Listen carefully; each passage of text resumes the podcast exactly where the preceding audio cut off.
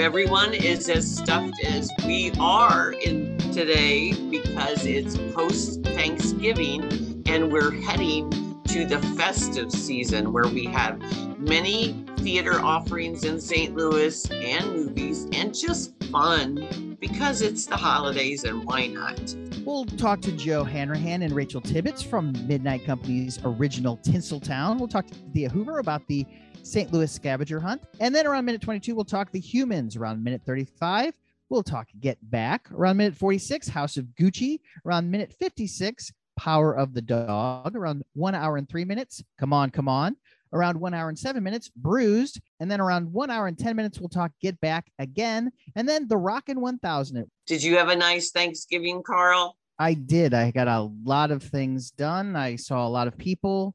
I did Guns and Hoses, and now I have a house full of teenage girls. So, yay. yes. Well, we're, uh, you sound tired, actually. And you're off from the, your morning show. So, I'll be back on Monday. Yes, I got five days off in a row. It's rare. That is very rare for you. And uh, the Blues are out of town. No, they play on Saturday. They will. They are in Chicago today. They will be here on Saturday. All right, let's go Blues. Well, we have a stuffed episode today because we have three guests. Dee Hoover, who lives on the hill and is Missouri proud, and uh, her book we're going to get filled in on her book, St. Louis Scavenger Hunt, in a minute. But our first guests are Joe Hanrahan from the Midnight Company and Rachel Tibbetts, who works with the Midnight Company, but is also from SATE. So, and that is so slightly askew theater ensemble. And I have known them since 2012 when I uh, was one of the founders of the St. Louis Theater Circle and started seeing their shows.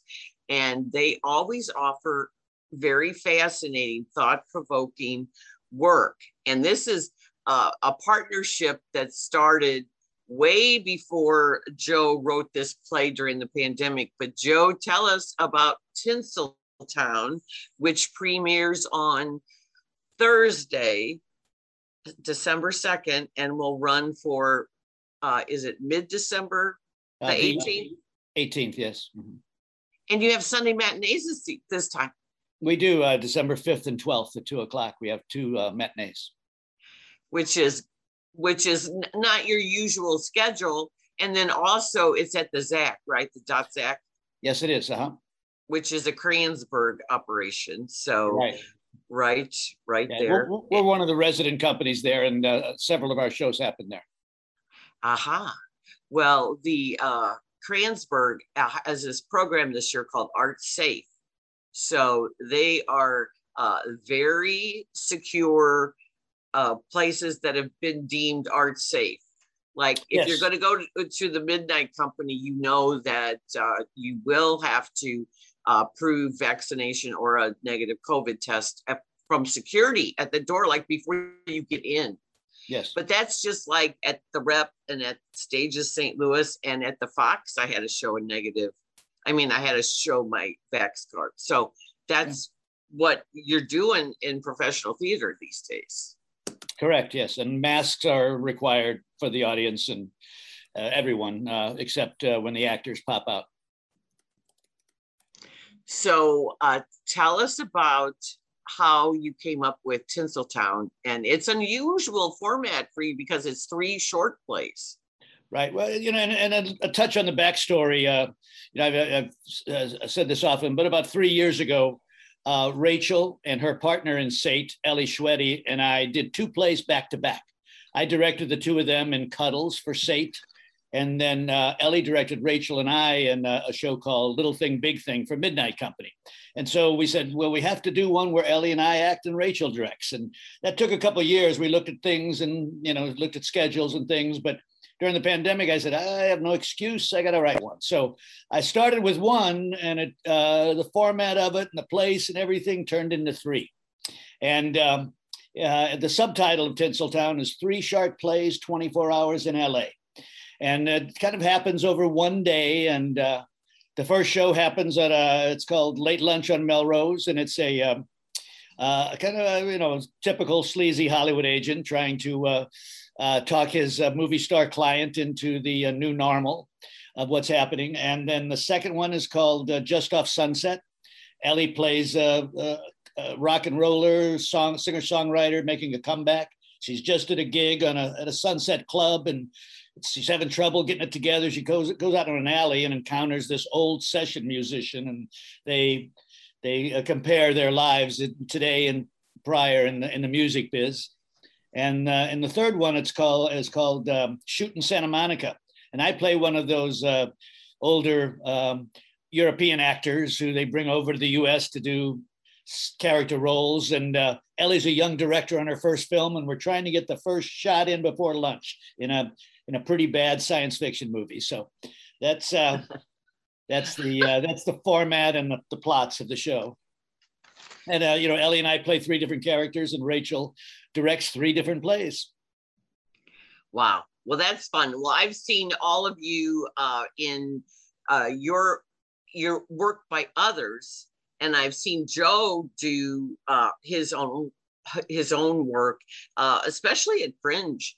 Uh, that one you did on the Beatles, because we're going to talk about the Beatles, it was yeah, really yeah. fun. And yeah. and you always and the one about the restaurant uh-huh. that, at the theater crawl that I love so much. Yeah. That you, didn't you reprise that last year? I did. Well, like in, in August, uh, because they couldn't do a crawl because of the pandemic, they did what they called the theater showcase. And it was just a couple of nights and it was one spot and people came and saw, um, you know, groups doing short pieces. And we, uh, we reprised uh, that, that show, which was called, uh, what was that show called? I, I wrote it, but I, I, I know it's about a, a, a wait, you know, a wait staff and yeah, it's uh, about a that was about a, uh, a, a, a, old cynical waiter and a young enthusiastic waitress actress. And and in the, that short show uh, he's he's trying to fire her because uh, she's getting into the uh, late night after party scene that a lot of restaurants are prey to and he doesn't want to see her damaged by it. And so that that was uh, what was happening in that little script. Yeah. go down that go down that path. Well, I always like your voice because it's it's a very refreshing voice, and you also write for women. So, Rachel, tell us about why Joe's words are fun to direct. Oh, oh, uh, yeah. Uh, well, first of all, I love LA. um, I'm a I'm a military kid. We actually were stationed in California two times, and um, both times just not too far out of um, Los Angeles. So I spent a lot of kind of formative years there. I am a diehard Dodgers fan. Um, actually, I joke often that. Um, I know, I know, I'm in St. Louis. I shouldn't admit that, but that's that's okay. Yeah. My sis, my sister lives in LA, and she has turned too. she so, bleeds Dodger blue now, so so yeah. Tommy Lasorda held me when I was a baby. So uh you know, it's like uh, it's a it's part of me. So um, when uh, Joe presented the idea, the, the, you know the idea for um, Tinseltown, I was really excited because I do love LA so much, and then you know of course just the the idea that we're getting to now complete this trifecta, um, you know, that started with Cuddles, then Little Thing, Big Thing, and now um, Tinseltown. But um, the scripts are really creative, and um, it's uh, what I love about working with Joe as the playwright is, you know, in the room on the stage. So things are happening in the moment, and the three of us just have worked um, so much together that if there's an idea for something, no one is no one hesitates. They're like well how about this? And then it's usually on stage the next time we're rehearsing the scene. So um, that's really funny. That's real fun. And um, yeah i what i'm what I really appreciate about this piece is that the women's characters are written very well. They're both three, um, uh, you know, women working in the in- entertainment industry, which is a tough industry for women. And I think that we get to see, you know, some of that and the realities of it. Um, but there's a lot of care that um, went into writing um, those characters. Greatly appreciate that. Well, that's fun. And they were both uh, uh, the Cuddles. Joe got nominated for director. I do. I think I believe, and then Rachel was nominated as the uh, very strange young sister that lives in the basement. Yeah. And, and Rachel was also nominated. weren't you nominated for Little Thing, Big Thing too? Yes. You were for, as the uh, the nun on the run. yeah, the the nun on the run. He always has uh, these very interesting characters that have more than one dimension to them, which what is I found fascinating. And then the Beatles one for Dee and Carl, who are Beatles fans. Um, he wrote a story about like what if they were still uh, what if like they were still active and alive. Yeah, that that show was kind of a fantasy farm. It's called the Everest Game, and it was about a, a an old hippie who kind of got rubbed a lamp and a genie popped up and what do you want? I want. He said I want to go back to '69 London, and he and they were just broken up, and he was just trying to like do one more album. And as as, as each of the Beatles kind of go, well, maybe things happen in a wonderful way in the world. Great things start happening, and, and the show ends with them kind of doing the opening opening concert at the uh, inauguration of uh, Disney World North Korea. so it's different. Well, yeah. Very. Well, LA. Well, uh, Carl's been to LA multiple times, and I was just there uh, a couple weeks ago. And so it's. Uh, and who did you get to meet there, Lynn? Well, um, it was a pre- it was a press conference uh, with uh, Jane Campion, Benedict Cumberbatch, Kirsten Dunst, Jesse Plemons, and Kodi Smit-McPhee. Nice. Oh, I've but I didn't. Those people. Well, I didn't get to meet them, and actually, uh, none of our questions because I was with my colleagues Max Boise and Dan Buffa and Kevin Steinquist. None of us had our questions asked, by the way, and uh, we were not of the rarefied air to actually meet them. But I did sit in on a roundtable with Jane Campion. I uh, just uh, anticipating the movie coming up. I just went back and watched. I hadn't seen her Top of the Lake series, uh, TV series she did with uh, Elisabeth Moss is pretty good. I'll, I'll, mention one thing about LA before you know the. Uh, I just wrote something about it, uh, kind of a, a, blog thing. Just that why do a play about LA? I mean, we have so many issues and to deal with, and so many plays deal with all of the problems we're dealing with. But I kind of said, you know, LA has always, I believe, from the time of movies in the 30s, has always been the cultural and social arbiter of our society. They've told us how to live, how to make, how to talk to people, how to make love. They we learn from it. And movies aren't as big as they used to be because we don't, because of theaters we don't go to. But with streaming now, I mean, yesterday at Thanksgiving, I mean, half the discussion is about what are you watching? Have you seen that? Have you seen that? And Hollywood continues all over the world, led by Disney, to tell us, instruct us how to live, what to do, how to laugh, how to sing. Well, I just think the fir- the first time I was in LA, uh, I saw palm tree. You know, from a from a kid from Belleville, Illinois, your first experience looking at a palm tree, and also seeing that Hollywood sign. I mean, it's just fascinating and mesmerizing and you're driving down sunset boulevard which you know you you put in your titles these familiar landmarks yeah. and it does feel like you know we were mm. on sunset boulevard at the netflix offices and so it's just so it's kind of in a way like cliche that's what you think of la but then it is that's what, what la is. is. la is nothing but a whole bunch of cliches and false false everything, you know, to make it perfect. That's what, like the first time I walked by Grauman's Chinese Theater, a drug deal took place right next to me. I was like, wow, okay, so this is not just the movies. This is like everyday life, you know, in 2009. I know. I figured you, with being a tour guide, you have been there multiple times. Rachel, what were you going to say? Oh, I was just gonna say, um, palm trees definitely make an appearance um, uh, oh. in, in Tinseltown. One of the characters is uh, quite mesmerized by them, and so, uh, and it's also kind of uh, one of the things that we do, kind of in um, the like the powers of threes. So there's a lot of repetition of things over um, each uh, each of the three plays um, or you'll hear things at least three times. So we're um, really kind of leaning into that this is our third project together. So the power of three. so Joe, right. I have a question as an as a writer. So Joe, you're writing the screenplay, but it's the pandemic, so you're not like in a group. So then does Rachel like like does she look at it with you and Ellie? Did you share that with them or did you do that solo? And then well, I, I, really didn't share it. I didn't share it until I had a first a reasonable first draft.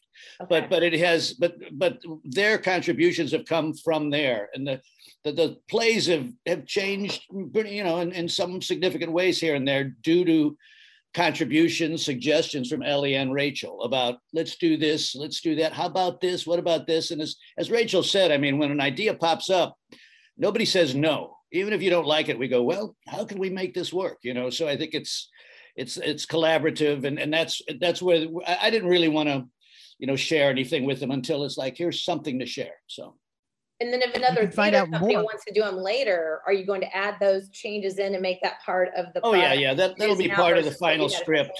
I, I, think one of the late additions we made, not just you know, I'll just tell you now, but uh, you know, hopefully, is that uh, an idea popped up kind of well in the rehearsal just a week or two ago, and we said, well, hey, this is Tinseltown, and the original, you know, uh, uh, definition of the word is a Christmas decoration, and we're doing this in December. It's like, should we mention Christmas? it's like those those things have just popped up and become part of the play now. But I think if the if the when I finish the scripts, there'll be two different versions: Christmas or any other time of the year. Nice. Well, Christmas doesn't exist in LA. It exists only in Vancouver, where Hallmark shoots all of their movies. yeah. Well, uh, Joe, you have been so prolific during this uh, pandemic because I've seen several of your shows. I think this is going to be the fourth one I've seen uh, this year. Yeah, this is the sixth. This is the sixth one I've done since June. Actually, I've done almost one a month since June. It's, a couple of things have popped up: the Fringe, the Showcase, but because of cancellations and rescheduling from last year, wound up with four shows scheduled this year, and so you know I've kind of we've rolled through them. So we're going to try to get through one more. Yeah, and they've been so different, all of them different. And then Rachel, you and Sate, this is very sad. They were going to have a show, Top Girls, and uh, their their leading uh, girl uh, was murdered in that spree uh, a couple months ago, and uh, so that you've you've had quite the the uh, uh, the year, and then also you're raising your adorable daughter Rose during the pandemic as well. Yes, uh, she's actually. I'm. I hope she she's banging on the door, so I'm not sure if you all um, can hear her. Um, yeah, it's a. Um, you know, it's it's been a, a very challenging year, and uh, um, I'm um, happy to be um, in a space where collaborating um, with you know artists I have a you know a huge amount of respect for, and um, you know, uh, Sate will be. Um, back in 2022, and um, we're making our final plans for that. And you know, just to make uh, Rachel's year a little more fun, she did uh, ascend to the uh, position of artistic director of uh, Prison Performing Arts during this year. Yeah.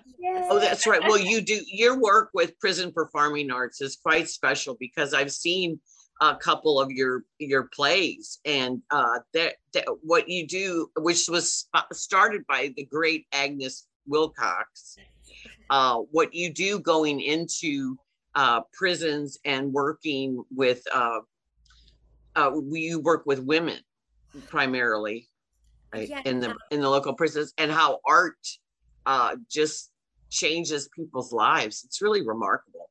Oh, thank you. Yeah, we've um, we've we, um, been able to um, remain consistent in a lot of our programming since March 2020, which um, uh, you know I, am very happy about. You know, uh, we also work with young people in addition to um, the adults um, that we work with um, that are both um, in prison and then returning citizens. So um, yeah, and some of the facilities have started to open back up in person and of course you know it's a whole new world um, with you know um, for everyone yeah and uh, you know um, making those adjustments about going back in person but yeah um, I'm, I'm very honored that i've been um, named artistic director. I've been with the organization for 16 years. I um, many of those years with Agnes um, as uh, the founding artistic director, and I'm always very thankful for, to her um, for everything that um, I was able to learn from collaborating with her. Were you able to Zoom during the pandemic with the with the incarcerated or no?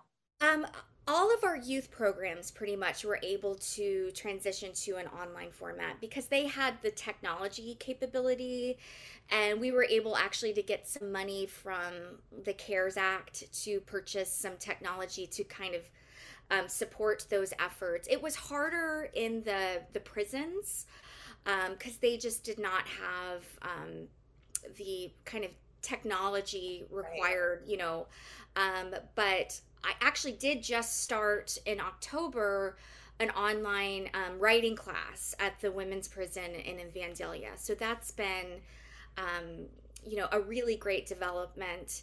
And, uh, you know, uh, we've been able to return in person to one of the men's prisons in Bowling Green, right. Missouri. So, um, yeah. If people, if people want to support that, where where can they do um, uh, prisonperformingarts.org is our website. Newly designed, too. Yes. prisonperformingarts.org. Correct. And also, hey, let's not forget midnightcompany.com, what you guys are doing. Yeah. That's right. And this comes up uh, this this Thursday through yes, Sunday. And uh, then also the next week and, and, and then we haven't really talked about ellie because ellie mm-hmm. is one of the actresses in it. But she is as you all are multifaceted. And she directed joe in uh, a one-man show earlier this year. And um, we have a take 10 with ellie Schwetye about her and then we also have a we have if you go to poplifestl.com you will find a take 10 with joe a take 10 with Rachel and a take 10 with Ellie. So if you want to find out more about their lives and their involvement in St. Louis theater, there you go. Well, since we have the theater people here, Lynn, do you want to talk about the the one and only movie that I watched this week, which was The Humans, which is now it won best best play at the it Tonys the, the and last time, and it's pro- uh, produced by Local Mike uh, Isaacson and Jack Lane, among other people that that uh, won the Tony for Best Play. Okay, I know other new... people that were pr- producing that as well, and so yes, it, it's and locally produced. Mm-hmm. The Fox associates like Terry Schnuck and all those people. Um, the Humans just came out on Wednesday uh, in theaters and also streaming on Showcase and shows on Showtime. Showtime. It, Showtime. It's weird. It's normally like it would be on one of these streaming services, but it's on Showtime. Right. And then uh, DirecTV, if you are a customer of DirecTV, they have all the pr- premium channels this weekend HBO, Cinemax, and Showtime. And there it is. Starz, so, all of them free. Right. Well, this, okay, the play won in 2016 and Reed Birney and Jayne Houdyshell won uh, or were nominated. I can't remember. One of them won, I think. Or the maybe. woman did. The woman. Okay, won. Jayne Houdyshell, yeah. and uh, she is the only person back from the Broadway cast. Into and she plays the, the mom. She plays the mom. Richard Jenkins is the dad. It's a family in a New York apartment that their daughter just moved in with her boyfriend and they don't have hardly uh they don't have anything in well, there really they, they're in the process of moving in. They have nothing and the moving truck is supposed to come the next day. And so there's because uh, it's thanksgiving. Yeah it's a ragtag assortment of uh chairs and uh they have uh paper plates plastic cups it's going to be one of those like they're camping out type Thanksgivings. And so it's very deceptive because it's called The Humans and it's by Stephen Karam. And he directed and also adapted his play for the screen. And this is his first time uh, directing, but he also did the adaptation of The Seagull several years ago with that had um, Saoirse Ronan and I think Helen Mirren. I can't remember. I remember seeing it. It, uh, but anyway, that's this is his first time work. So Richard Jenkins is the dad. Jayne Houdyshell is the mom. June Squibb is the uh, grandma. Uh, that's Momo that is in a wheelchair and has dementia, and she requires 24 hour care. And the daughters are played by Amy Schumer and Beanie Feldstein, and Steven Yeun, Yoon. Yun, Yeah, plays the boyfriend, uh, the live-in boyfriend of from from Bridget. Walking Dead. He's from Walking Dead, and they they make fun of the Walking Dead in the play and the movie. and he is uh from Minari, Oscar nominated Yes. from Minari. So this is a killer cast. They're very good. And if you haven't ever seen Amy Schumer act dramatically, this is your opportunity because she's quite a good actress. I always think she is. And uh, it's very interesting play because it has an element of the supernatural. This was at the rep uh, when Steve Woolf was still there. And the rep had a mixed response to it, the audience. It's They not a fun play, and it's a lot of talky talky. Well, that's a play. But Uh, No, you but know, no, this is a this this is a this does not feel like a play. It- well no the movie what's interesting is uh y- you know as a as a theater piece it can only do so much about the four walls and this but this is it's not like Mary Poppins where you have a three story building that you're using as actually a set piece. I'm sure on stage it is basically one room. This is it is a it's a basement apartment in New York which has two or three levels. You you never can tell because none of the lights work. Uh, the lights keep going out, and so it's very disorienting. And like you like the bathrooms on what floor? Where are they? How are they going to get? Amy Schumer's got to take Momo down to where they're going to eat, but there's the elevator is outside. It's it's very disorienting the way that the movie goes. yeah it's a pre-war uh building in manhattan so it's it's oh, you know old and has its uh, uh fault but they got it very reasonable considering manhattan real estate but uh it is talky because it is adapted from a play but i will say as a you know we talk about this all the time plays adapted to film often uh, have hard time translating just because of the the situation but this actually fits i think because it's more about the human drama. And it seems like this is just a typical thanksgiving with a typical american family. They are neither the griswolds nor the Rob, uh, norman rockwell version uh, on the saturday evening post cover so they fall somewhere in between they're all educated but there's a lot of issues A lot of issues. Now the, the play of the play was a one act, and this is an hour and forty five. So things have gotten adapted and stretched. yes A lot, a lot of besides all the talky, there's a lot of silent moments where nothing happens. Right well uh, did anybody see this at the rep No, but one one side uh, one sideline on this, uh, Lynn. Just uh, I don't know if you mentioned the cast member Richard Jenkins.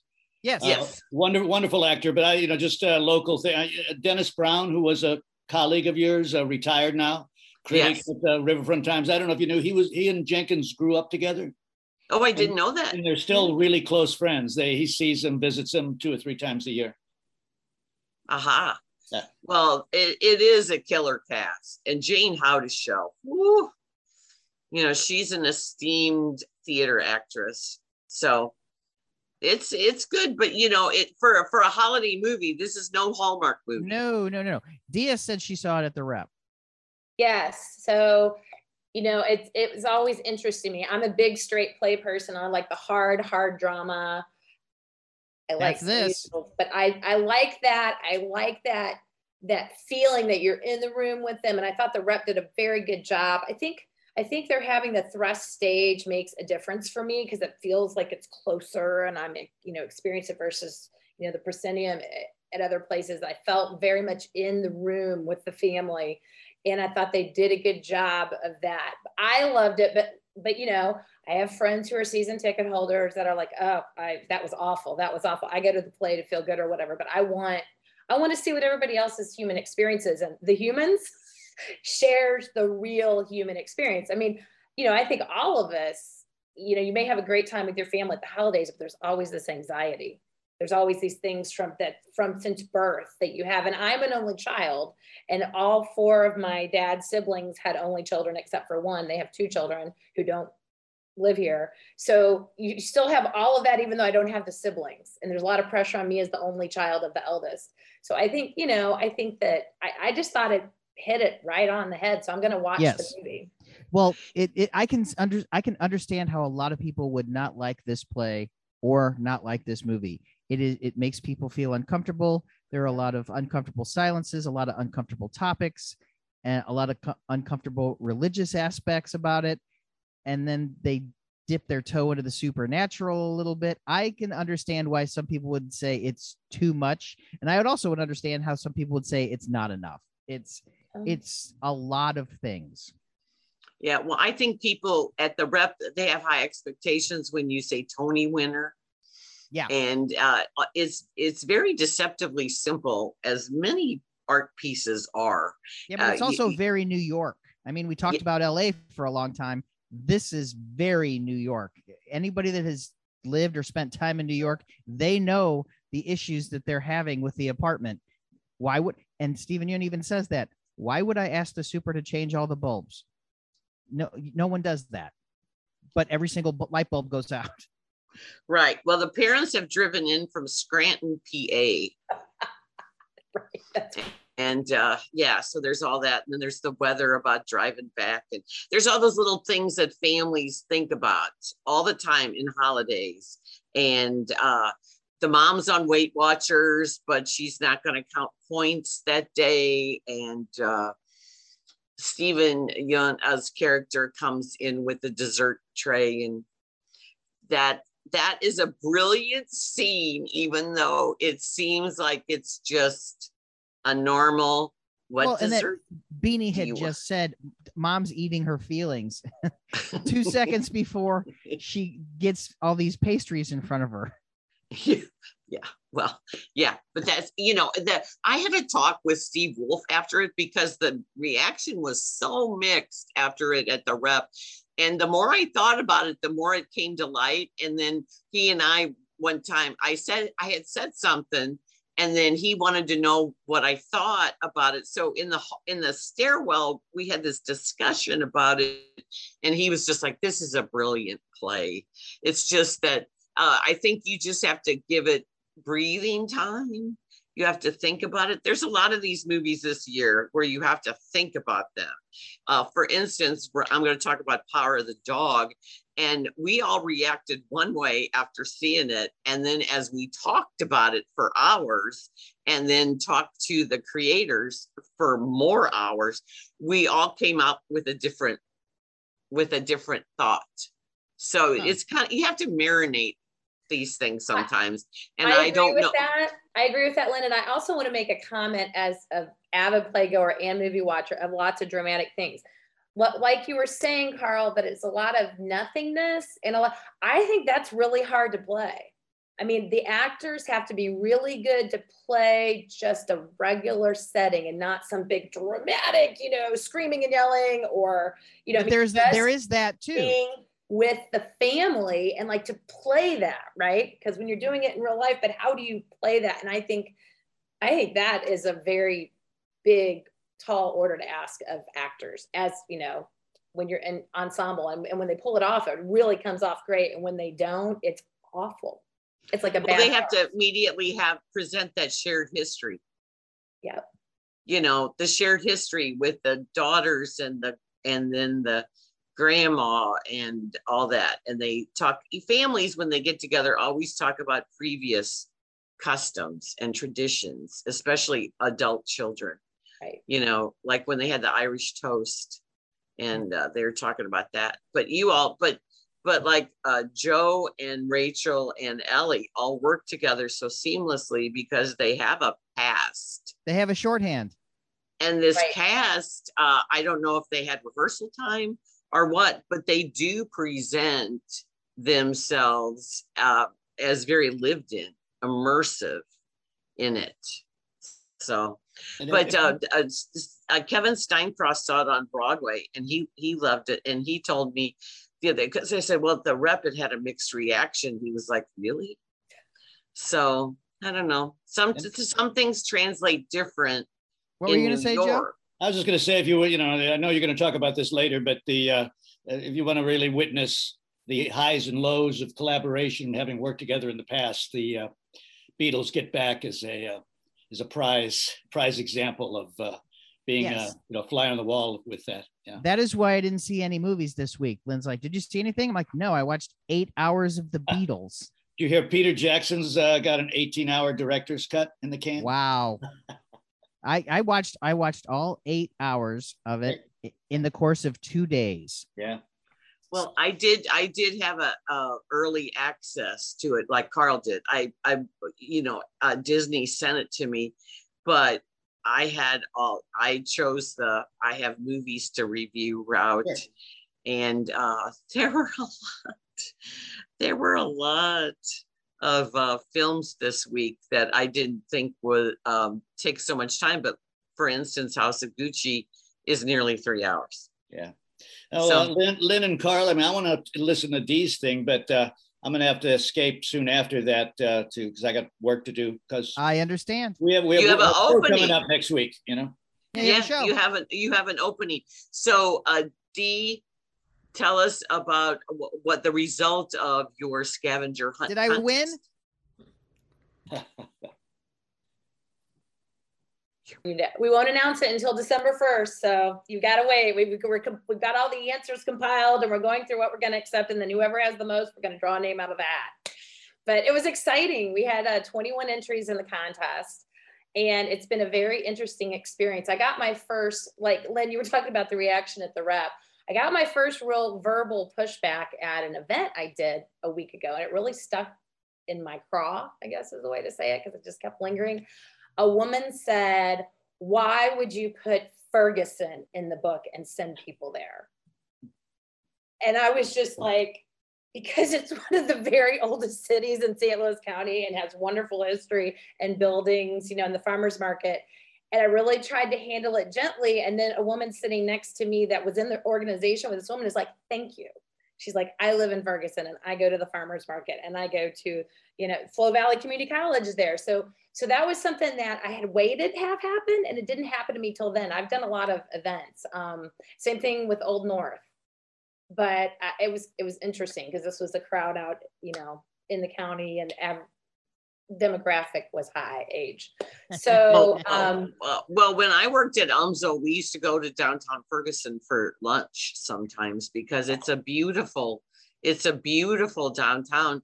And uh, I'm not sure where the baker Leah uh, is Yes. the famous yeah, she won she won the Yes, she did. national baking contest on tv but she is there i mean there are proud business owners and residents longtime residents and you can't view it in one lens at all So, so for people who haven't seen the book themselves, it is 17 neighborhoods and cities around the St. Louis metro area, and there are at least 20 clues, which is the detail, which is an enlarged part of a photo of a building because I didn't know what that was when I started this project, and a little drawing, and then my clue, my little rhymey clue. So, like in Ferguson, I a friend of mine used goes to Paul's to get prime steak because his prime beef is less than or equal to the price per pound at Costco. And it's a great cut and it gets it off of local farms within 100 miles. So I put Paul's Market in there because when they opened the new building, the customers actually helped them carry the meat from the original building behind them to put it in the meat coolers in the building that they are in now. and when you walk into That's Paul's Market, great. it is so awesome. So I go up there. I love, like I said, their lamb chops. I get my husband his sirloin, and we get ribeyes.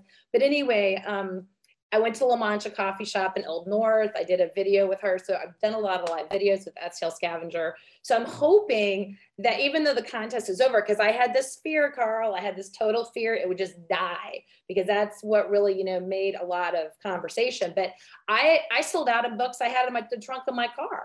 I had to go refill because I had somebody buy four for Christmas you know, and personalized. Wow. And I went to Abigail's and uh, on Hampton because I was picking up the extra puzzle cards so I could use them. There's a puzzle card contest um, where you put it together, and she was selling them. And she even has all the Reedy Press authors. She will have them inscribe it personally to you if you buy a book from her.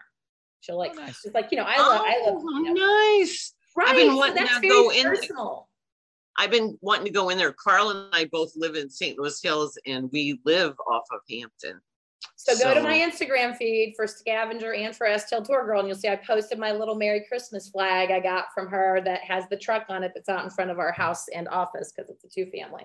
But Abigail, well, it also has Illinois because uh, it has Alton, Edwardsville, and Belleville.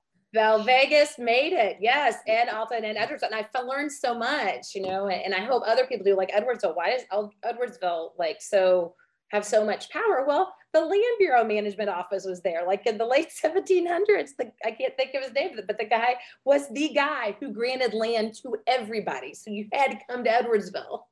Well, you for know, instance, Cahokia, which it also has a has a, uh, a misunderstood reputation. Let's put it like that. Agree. I agree. misunderstood reputation. Their courthouse is where Meriwether Lewis mailed letters to President Thomas Jefferson. Very good. Yeah. Yeah. Because I, I want to, Lynn, I want to say that you paid me the highest compliment I've ever had when you wrote your article about me. When you wrote the opening line, you said you can talk to Dia Hoover for less than five minutes and know that she is a local tourism bureau. And oh, like, yeah. Oh, like, yeah. Poor guy, well, that touched my heart. I was like, well, thank you. But it's, it's, true. Um, the book I highly recommend to keep in your car and just have it as a destination. I never made it through the the contest part of it like Carl did, uh, but no, I didn't. I didn't. I didn't do it. I was. How far did you that. get? How far did Me, you get, Carl? I my wife and I got through four of them. What is what did your kids think? You, um, she does not she's a senior in high school. She's not going to hang out with us unless she's forced to. Because my the woman who babysat me, who grew I grew up in Vandalia, Missouri. That's why Rachel and I connected on that. But she lives over in Glen Carbon, and they went out with their teenage kids and sent me selfies of them doing of doing the scavenger hunt. So I thought, well, that's really good because exactly what you're saying, right? How do you get your teenager to to hang with you? So I think, and the mm-hmm. little kiddos really love it, you know, because they can get on their phone and help with the GPS and search the keywords. Because my hope was you could even do this if you weren't here. Like I have a friend I grew up with who lives in, in Colorado and he's confined to a wheelchair, but he bought a book and he's doing it using Google Earth and using the clue words and everything. So that's I hope that I hope that works for some people. Well, it opened up a whole new world to me because um, she uses a lot of architecture in the photos, a lot of architecture that you have to look up to see. And uh, you know, how many times have we all been in on the hill? I mean, a zillion times. And uh, but this is a different look. And Did so I want to I want to walk around. I want to walk around and look up and and do it that way because you know instead of just running in the stores and the restaurants or trying to find a parking spot that doesn't have the tricolored fire hydrant so did you and Carl find the Mary, the statue of the Virgin Mary on top of the building? No, not I yet. did not. Okay, I will reveal it to you because it's a great story. So I call Monsignor Bommarito. I'm like, look, you know, I'm not Catholic. I'm doing this book. I'm like, I really want to put Mary over Vitale's bakery in the book, but is that going to be sacrilegious? And he starts laughing. He's like, no. He goes, when Gracie was redoing that section of the bakery, I had all the statuary from Aldo Della Croce when he passed away. So all of the statuary you see around the hill uh, Aldo's shop put it out. So like his niece is the captain of my bocce team at the club. So he said, I had this whole garage full at the back of Parish. And he said, do you want Mary? so they put Mary on top of Vitale's. It's facing the Italia America Bocce Club and they light her up. So she's lit up right now. And he did a blessing. And that's why there's Mary on the top of the bakery. I would have never known that story if I wouldn't have written this book. I wouldn't have known that either. No, that's awesome. And the uh, Palazzo. I want to go yeah. see. The, Piazza? yeah, because now it's open. Because you know the pandemic did stop us for a while to do things. They just had a chess tournament there. Yes, Carl. I was gonna and Charlie O'Danny and Joe Piscotti were out there holding up quiet signs because I had a private tour of my car and I rolled. I'm like, what are you doing? He's like, it's quiet. They're playing chess. Yes. Well, how fun. Well, I am really excited because this week, uh, Joe and uh, Rachel will kick off what I call, well, it is a very busy theater season because in St. Louis, we have like six productions opening in the next two weeks. Yeah. So, I will but spread if the you, word. I will spread Good, the word on you. this because I got a lot of theater plans. I'll get some, pe- and I'm going to try to be there. I'm, I'm excited about it. Thank you. but if you, if you like original voices and uh, just love things, I love things about showbiz. So I'll, you know, so that'll be really fun to see you both. Well, Rachel, I know you won't be on stage. She'll but be there. she'll be Thank you there. for having us, Lynn, and I appreciate it. And I wish I could stay around because uh, I- I'm sure with with uh, with Carl, I could speak for about four or five hours about Get Back. So Oh, the Oh Beatles. yeah, Oh, we'll it have is to. So we'll have good. to. Yeah, we'll have to have you on um, at another time because Joe is such a Beatles fan, and that was in your play about James Bond and the Cardinals. Now playing on third yes, base. it was. Yeah, yeah. yeah. yeah. Uh-huh. Thank you, Joe. Thank you, Carl. Thank you, Lynn. Nice to meet Thank you. Thank you. Have a Rachel, one. Break thank a you. leg. Break a leg, and have a wonderful holiday season. Thank you so I'm gonna go check on the two year old. So but I Ah. really appreciate the opportunity. Remember Give, to go uh, to give Rose. Just give Rose a hug from all of us. I will. They- Thank you. midnightcompany.com. Yes. Thanks. You're welcome. Yes. Um, Rachel one time did a one woman show about uh, Rose from the Titanic. Yeah. Yeah. Yes, and I was actually pregnant with Rose when I did Aw. that. so, but she's actually named after Rose from the Golden Girls. So, Oh, nice. Thank you for being a friend. Yeah, yeah, absolutely. Thanks to all of you. Bye for You're now. welcome. Okay, nice to bye-bye. meet you again. Bye. All right. So, Lynn, what else? Do, talk. Let's talk about House of Gucci because everyone says she's great. The movie's not. And it's been getting panned. I saw the reviews on it. So tell me what you think. Well, I actually loved it because I think I went in thinking, oh, this won't be good. And I had fun. But y- you got to remember, um, it's set in the 80s and the 90s. And that was when we were all hooked on this nighttime soap opera dynasty. So it's very uh, trashy, soapy, pulpy like that. It has, I consider it uh, in modern terms, uh, like a companion piece to Succession but also with less cussing, and then also The Godfather with less blood. Now, um, I went to the theater to see it because I missed the press screening, and I had fun in the theater watching it. A lot of Lady Gaga fans, um, but um, I can see how some people like uh, my young reviewer for our poplifestl.com website, Alex McPherson, gave it a C and I gave it an A. Probably should have given it an A minus, but I was in, in writing it so fast because of deadlines. So, um, Lady Gaga is as built, you cannot take your eyes off of her. This is the true story of the downfall of the Gucci family empire and an outsider uh, who um, his the the one of the the Gucci founder was Guccio Gucci, who uh, founded his cows in Tuscany, gave the leather, and he started, and his two sons run ran the company back then. Aldo, played by Al Pacino, who's in great Al Pacino form, and uh, just having fun with it, really and you know he's not yelling like in his other works but he's having fun with this part. And then jeremy irons is the snobbier brother rodolfo who is the father of adam driver's character maurizio. When we meet maurizio he's an awkward law student who doesn't want to be involved in the business.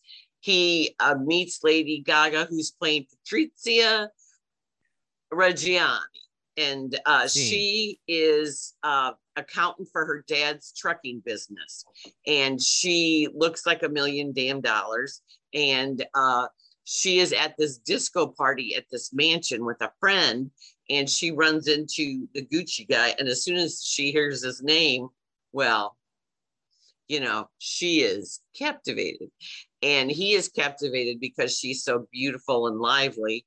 And obviously they uh, fall in love and the father explains what a gold digger is to him but he won't uh, he won't have any of it and uh, the father promptly disowns him. So he works at her dad's trucking company. But then al pacino is so captivated character is so captivating so, so who is uh who's jared leto? Um that is uh, Al Pacino. Okay, Al, Aldo, Al Pacino, Aldo's idiot son, Paolo, and Al and um, Al Pacino calls him an idiot through the whole movie. You're an idiot, but you're my idiot. So he favors Maurizio. Uh, Jared Leto is unrecognizable as this buffoon Paolo, who fancied himself as a visionary designer and hated that nobody in the family took him seriously. So he is played through this. And Jared Leto adopts this sing songy voice.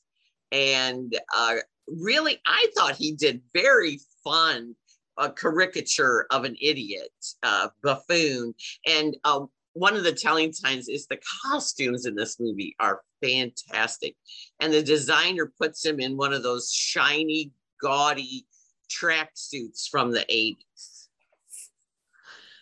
And uh, so he's running around in that, and the rest of the Gucci's are in, you know, high fashion, and he's running around in the shiny, gaudy tracksuit. So it's hilarious. But he has, he's bald, and then he has this stringy long hair, and he just thinks he is the cat's meow, and uh, everybody tells him he isn't. So he resents that. He uh, being an heir is entitled to that. So Adam Driver's character, Adam Driver is terrific in this because it's it's on the surface it's not a showy part like the rest of them the rest of them are all you know it's high drama and uh it's you know it's it's not camp but it could go over that line and Adam Driver's character is very serious. But before your very eyes, he turns into Michael Corleone hmm. to Jared Leto's Fredo. Oh. So it's just, and this is based, this is well documented. Their story is well documented. Yeah, it's only one person book. is still alive. And uh, of the main characters, only one person is still alive. Right. Uh, he was murdered. A hit was taken out on him by his estranged uh, ex-wife, Patricia. I don't know if their divorce was finalized, but their marriage sours, and it's very, it's very interesting how little jabs, and especially when he gives her a Bloomingdale's gift card for Christmas. Oh yes. you kind of know, you kind of know things are over. you know? And so uh, she hooks up with this TV psychic played deliciously by Salma Hayek. Okay. And she's the one that gets the buffoons to do the hits. And she's in on it. They were all convicted. Patricia Pino was this uh, TV psychic, and the two guys that uh, did the hit. So they were all convicted. But uh, it shows that the family just imploded. They made horrible decisions. They uh, spent recklessly. Adam Driver turns into this uh, to this reckless spending guy. Well, Lady Gaga's character has a lot to do with that, but even more reckless spending. And then they were viewed as stodgy when the fashion world was exploding. Remember that in the 80s, everybody had the mm-hmm. designer handbags and the designer perfumes and the and uh, so they get Tom Ford at the time an unknown guy from Texas to do a fashion line for them. And Tom Ford becomes the toast of yes. the town. Yes. But the Gucci company is toast and they are taken over by an investment group. And interesting in real life, Salma Hayek is married to a billionaire, Pinault, a French billionaire, whose one of his companies now owns Gucci. Oh my. Huh. I did not know that. That is that is good backstory. And I'm laughing about the designer name because I had explained to my husband, who's a big Billy Joel fan like I am, he didn't understand the line in Big Shot. Everyone, Everyone saw you in your Halston dress and the people that you knew at Elaine's. And he didn't know what that was. I'm like, oh, Halston was a designer. I mean, oh yeah, it was about the label and make. Like I remember, I had to spend my own money if I wanted to get Gloria Vanderbilt jeans or I want to get Calvin Klein jeans, any whatever the difference between Lee and Wrangler was with those. Mom made me spend my own money because. Oh yeah, well the like the movie starts in 1978. Yeah. And and uh, you know the 80s were an era of conspicuous consumption, and so that plays into this. I thought Ridley Scott did a good job now, uh, I was fascinated because I liked that world. It was fun. It was fun to watch these rich people uh, and all their backstabbing, revenge, uh, all these things going on and it really happened and so but i think the cast is fun to watch because they're just watchable and and lady gaga seriously after a star is born where she was a star is born she just has it. She just has it. She's just mesmerizing the whole time. So I liked it. Maybe other people won't, but I think it's really fun escapism. And it's not the highbrow art that people want, but I just thought it was fun.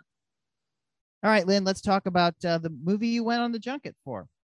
Yes, The Power of the Dog is going to be on Netflix December 1st, but it's now at Plaza Frontenac. It didn't start here until uh, Wednesday, the 24th. Some other cities had it a week earlier. So, but you can see it on Netflix. They have high hopes for it. It's a tough sell. I'll tell you that much because Benedict Cumberbatch, who usually plays these noble characters that have great conflict, he's the source of the conflict here and he plays a horrible man this is based on a book called uh, by thomas savage. And uh, it's set in 1925 montana. Wealthy ranch owners benedict cumberbatch and his brother jesse plemons. Jesse plemons is kind he's kind of portly. The uh, benedict cumberbatch uh, is very cruel uh, calls him all sorts of names, uh, talks about his weight all the time, just demeans him. He's the the brother that does all the uh, like the accounting, basically the running, and then Benedict Cumberbatch is the one that's out there with the with the ranch hands, and he's getting his hands dirty and he's the cowboy and he struts. The first thing you notice is Benedict Cumberbatch's walk. It's just so uh, just this force.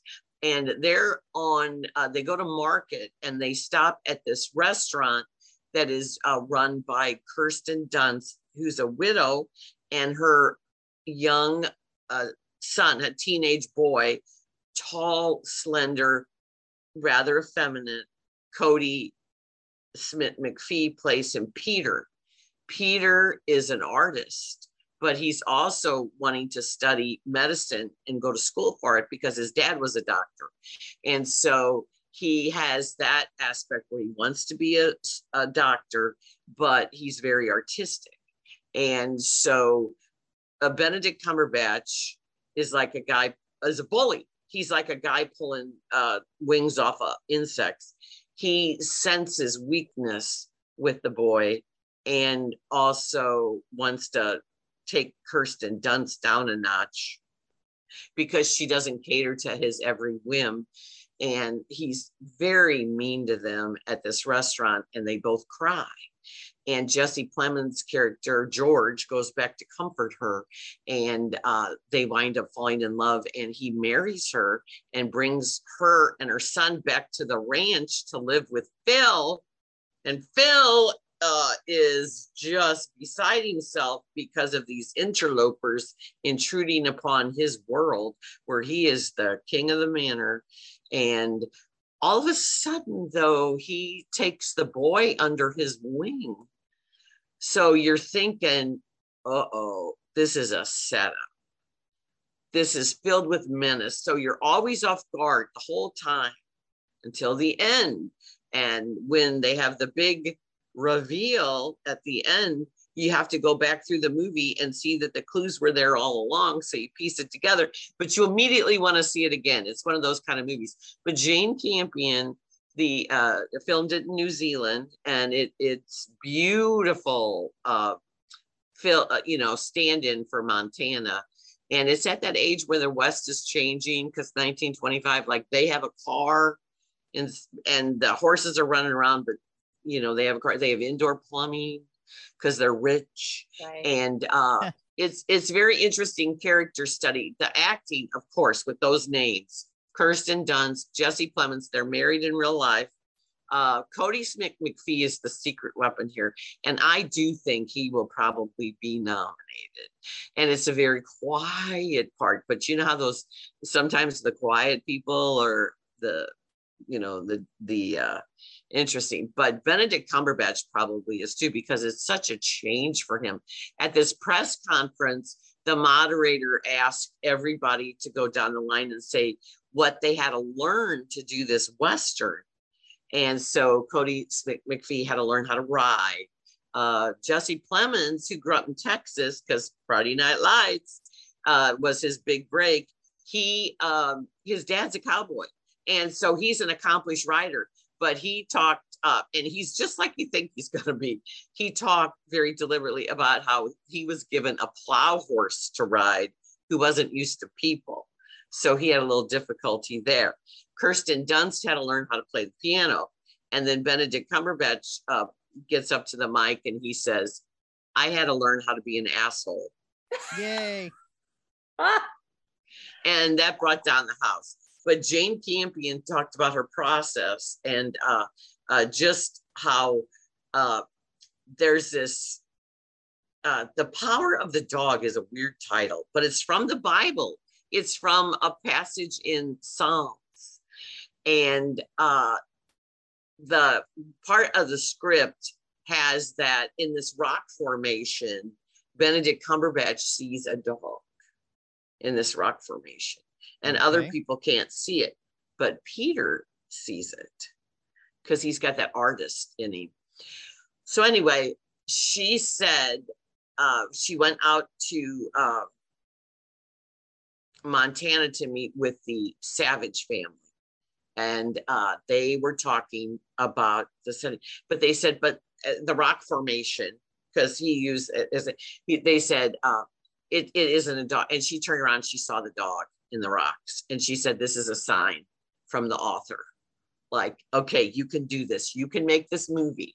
So it's uh, it's a very um, interesting layered work with a lot of nuance. So you got to give it time. I'm not sure, uh, being the Netflix format, uh, where people will just want this immediate, you know, reaction. Whereas this is one you ponder.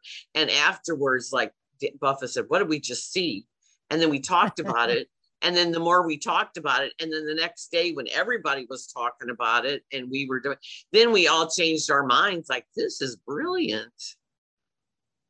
All right. Well i'm looking forward to watching it. Now lynn i skipped. Come on come on.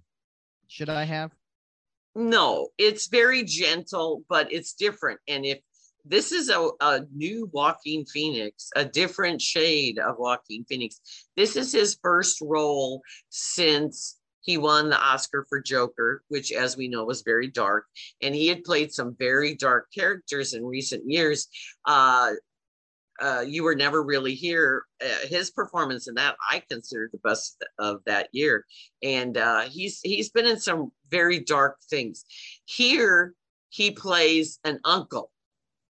He is, and it's filmed in black and white, and it's by Mike Mills, right, who wrote and directed it. And he did the movie Beginners, with that won Christopher Plummer his Oscar. Yeah. And uh, so it's it's a very uh, interesting character study, and it takes place in. Uh, he lives in New York. Joaquin Phoenix plays a radio journalist, and in the credits they thanked Ira Glass. So think oh. about that. Oh.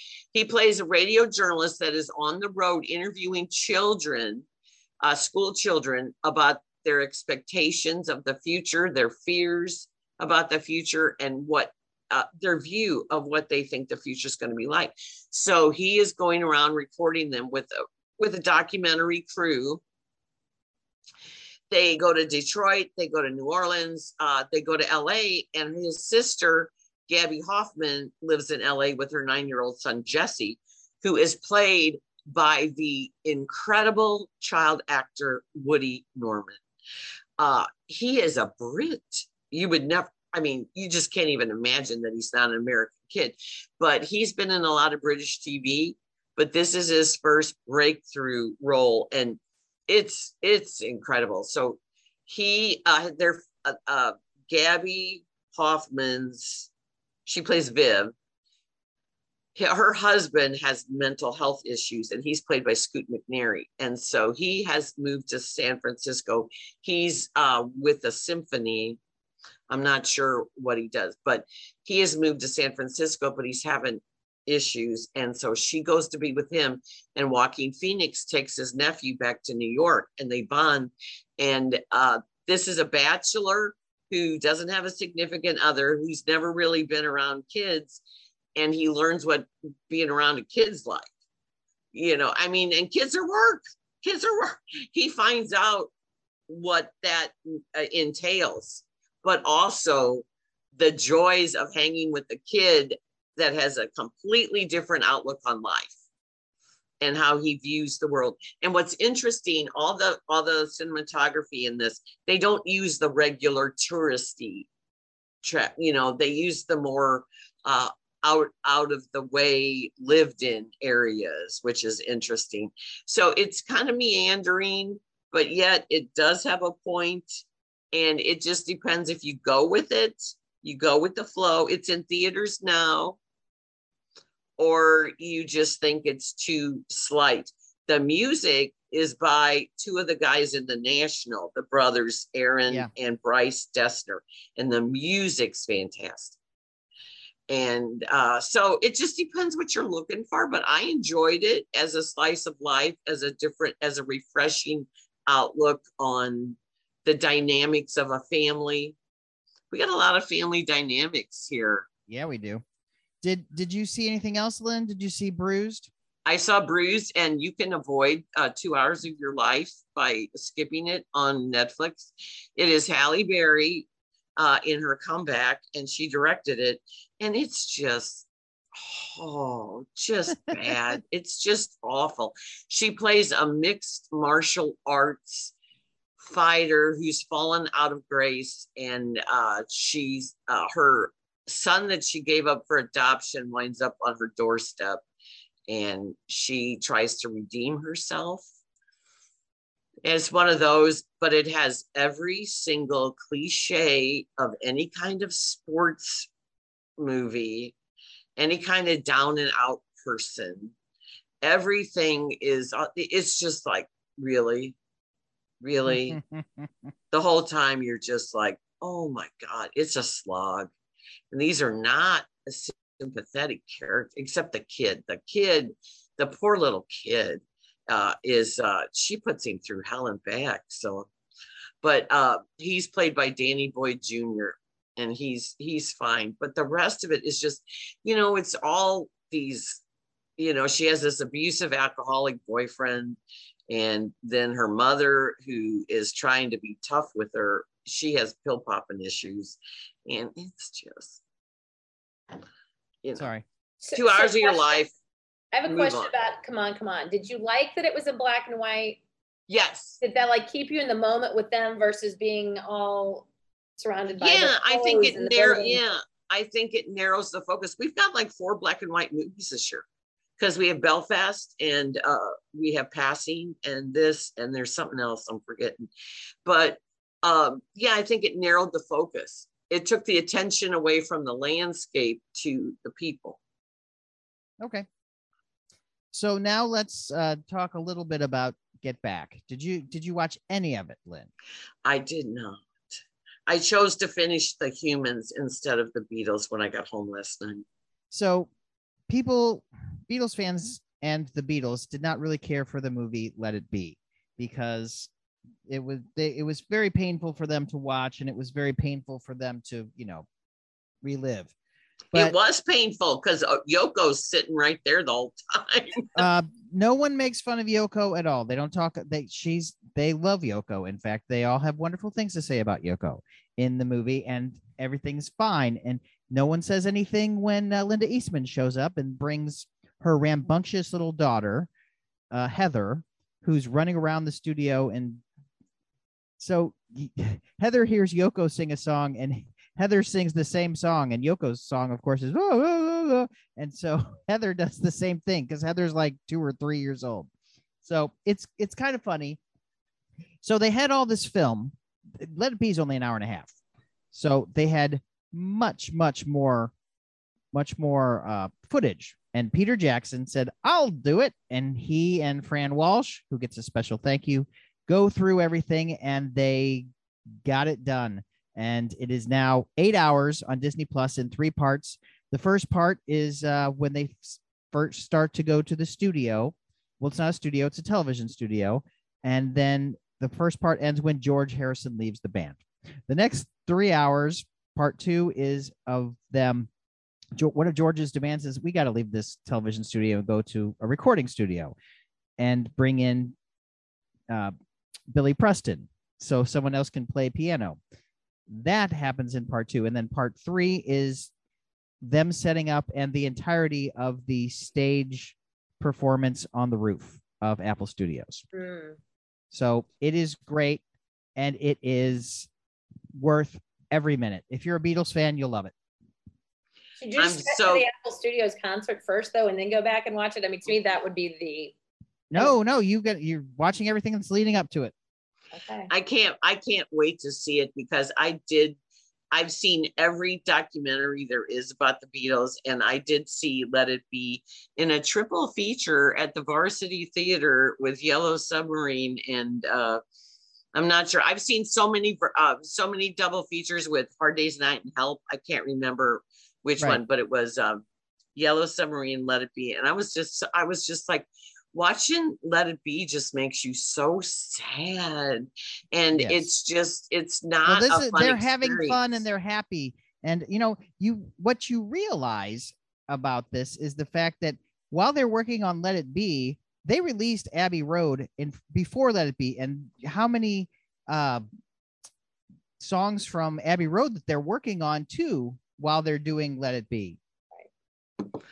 Well, that was a very uh, and uh, Stephen Colbert was talking about this the other night because he he saw and he was telling Jon Batiste about the Billy Preston part, and he was talking about the joy of uh, the collaboration, as Joe mentioned, and also their musicianship, and they had such a long history. They were like a family. Yes. So Peter Jackson took 57 hours of material for this. Wow. That's a lot. It's a lot of editing. So it is on Disney Plus, which I'm, and they broke it on uh, Christmas Day.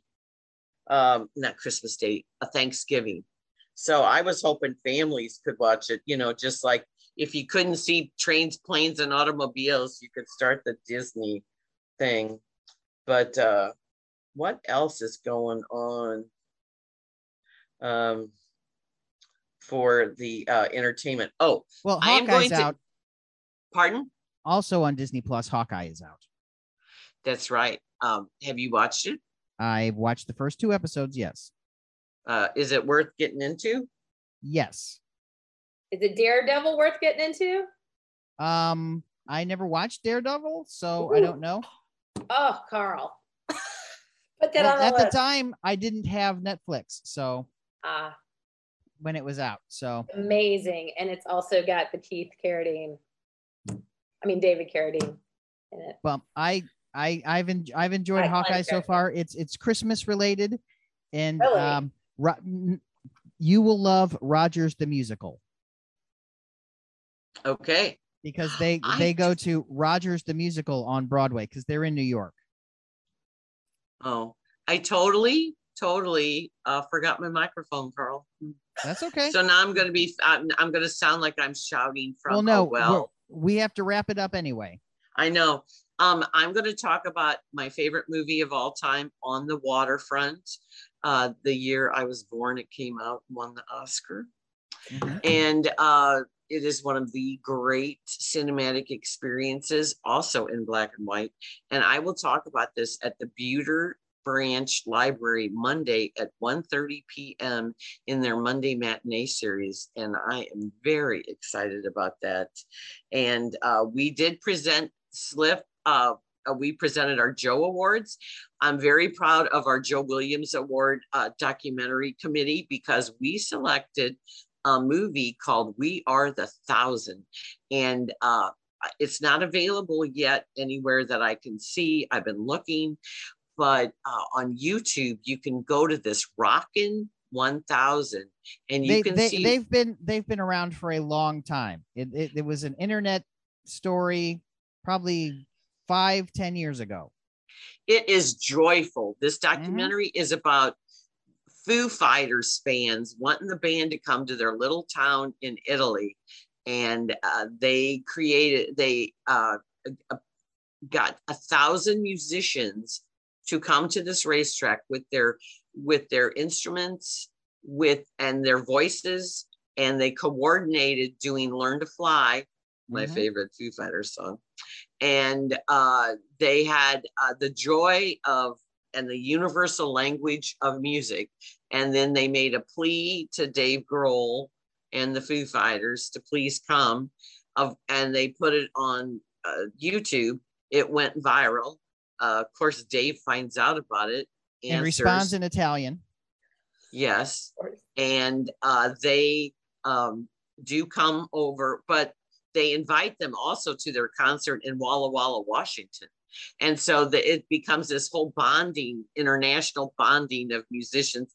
And it's just the joy of these people playing. And it has these talking, all these people that like got back into music because of this, or I had some sort of problem. It's just, it just speaks to the transforming power of music and and it's wonderful and then at the end it shows them doing and i just blanked about the other song Well, so they, they, do, they they do concerts every year now. Well, right up until like last year.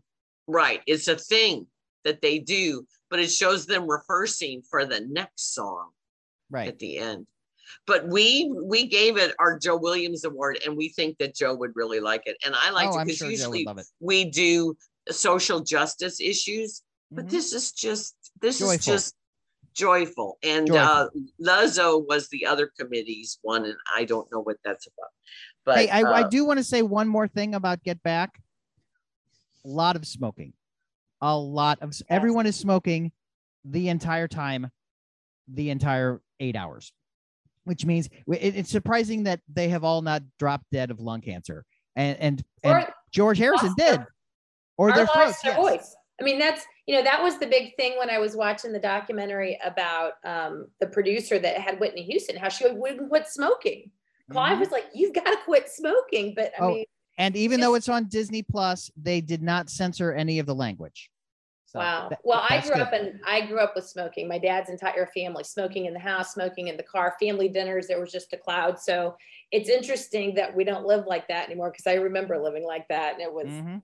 we didn't Well, know any both- better, well both my parents died of lung cancer so enough Uh, said and they were it was that that Mad Men era you Yeah. know but we have, to, we have to wrap this up. We have to wrap this up because I Okay. have things Uh, I need to do. I know it's well can, we uh, could talk to Dee for a long time but thank you Dee thank you Carl Uh. Carl, uh, you can uh, uh, tell us about Polar Express next week. I went on it two years ago and I highly recommend it. It's, It's- fun. It is very fun. You can check out Dia's stuff at stlscavenger.com. You can check out Rachel and Joe's things at midnightcompany.com. You can follow me on Instagram and Twitter at underscore Carl the intern. And you can hear me on the Mark Cox show Monday through Friday and on KMOX on the Great Outdoor Show on the weekends. And Lynn, where can we find you, dear? I'm on all the socials. Uh, you can go to Rotten Tomatoes and put my name in, and you'll see uh, r- uh, movie reviews there. Uh, but I'm in the Webster Kirkwood Times. I'm on KTRS Radio, and my website is poplifestl.com, where I not only write about film but also local theater. Excellent. Thank Bye, you for everyone. having me. Of course. Happy Thanksgiving to you. Happy yes, happy Thanksgiving. Thanksgiving and uh, enjoy the holidays. I'm trying to write the rest of my Hannibal book. no pressure.